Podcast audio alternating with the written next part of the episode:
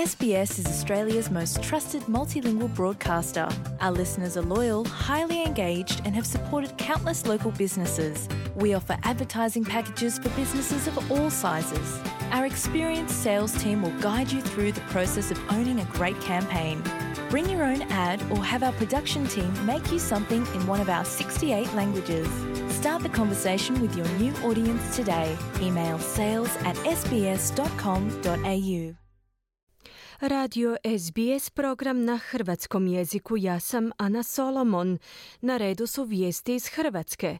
Nakon jučerašnjeg snježnog kaosa na autocesti A1 kažnjeni su vozači koji su se oglušili na službene upozorenja pa su na put krenuli bez zimske opreme i kroz zatvorene dionice. Visoki upravni sud stao je na stranu zagrebačke vlasti.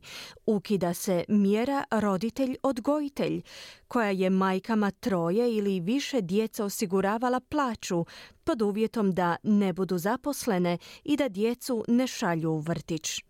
Predsjednik HDZ-a odbacio je navode da je s Kolindom Grabar-Kitarović dogovarao ponovnu kandidaturu za predsjednicu.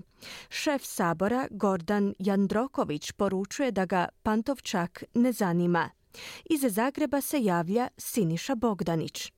U velikom dijelu Hrvatske i u ovim trenucima pada snijeg, no situacija je nešto povoljnija nego jučer u ovo vrijeme kada su stotina onih koji nisu vjerovali meteorolozima i službenim upozorenjima ostali zameteni u lici gdje su prespavali u prihvatnim centrima, sportskim dvoranama ili u privatnom smještaju u kojem se tražio krevet više. Nesavjesni vozači koji su usprko svemu krenuli na put bez zimske opreme pa ih je spašavala Hrvatska gorska služba spašavanja ili jedinice hrvatskih autocesta dobili su i kazne. Hajdukovi navijači koji su se vraćali nakon poraza na Maksimiru nisu stvarali dodatne probleme, izvijestila je policija. Josip Matajija, voditelj službe za sigurnost cestovnog prometa Ministarstva unutarnjih poslova za javnu televiziju kaže. 30 vozača je kažnjeno zato što nije koristilo, odnosno imalo adekvatnu zimsku zimsku opremu. Kazna je 130 eura. Isto tako jedan broj vozača je kažnjen zato što su prošli tamo gdje signalizacija nije dozvoljavala, dakle gdje je bilo zabrano prometovanja. Oni su ušli u tu dionicu i tu je njih je bilo oko 20 i tu je kazna 60 eura. Navijači uopće nisu napravili ove probleme. Suradnja s klubom, a i sa samim navijačima bila izrazito mm. korektna. U ovim trenucima promet je otvoren autocestom koja povezuje Zagreb i Split, no samo za privatna vozila koja smiju prometovati samo jednim kolničkim trakom. Hrvatske željeznice će zbog problema u cestovnom prometu danas pustiti dodatan vlak sa 135 mjesta iz Zagreba prema Splitu i obrnuto.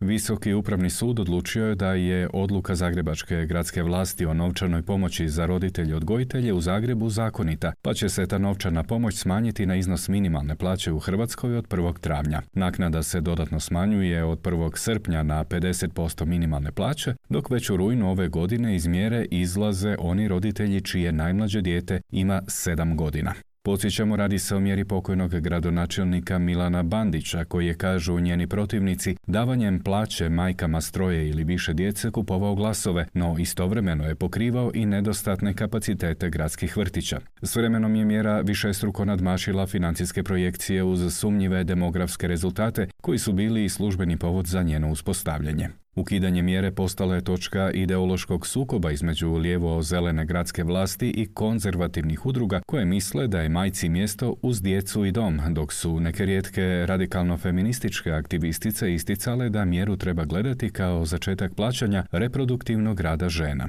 Lijevi političari isticali su da je mjera štetna jer izbacuje žene s tržište rada na koje se teško vraćaju nakon što djeca odrastu, dok je većina pedagoga tvrdila da mjera izbacuje djecu iz vrtića što za posljedicu ima slabiju socijalizaciju, što su pred sudom izjavile majke koje trenutačno uživaju ovu mjeru. Iskreno u velikom sam šoku jer udovica sam s petero male djece, najmlađi ima dva mjeseca. Ova je mjera nam značila sve. Malo smo šokirani i razočarani sa odlukom koju je sud upravo sad donio.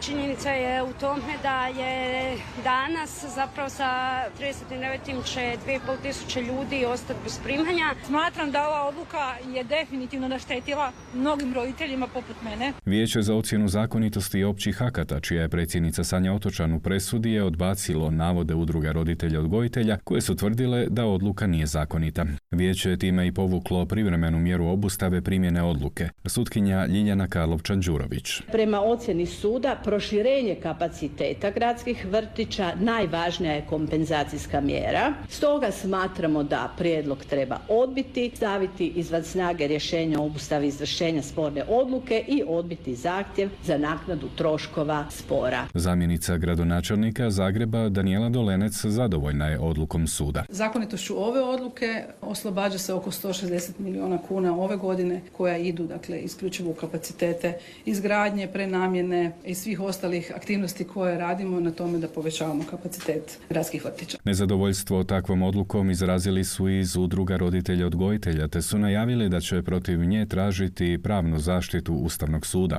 Žao nam je što sud nije stao u obranu preko 5800 korisnika mjere, rekla je novinarima predsjednica udruge u ime obitelji Željka Markić, predvodnica takozvane konzervativne revolucije u Hrvatskoj.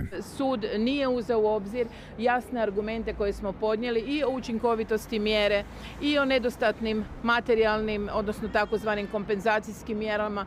Mi smo dokazali u podnescima da je gradu Zagrebu nedostajalo 3300 mjesta za vrtiće bez djece roditelja odgojitelja koji imaju po prilici oko 7000 djece vrtičke dobi. Dakle, da bi grad Zagreb trebao za idući natječaj za vrtiće osigurati 10.000 novih mjesta.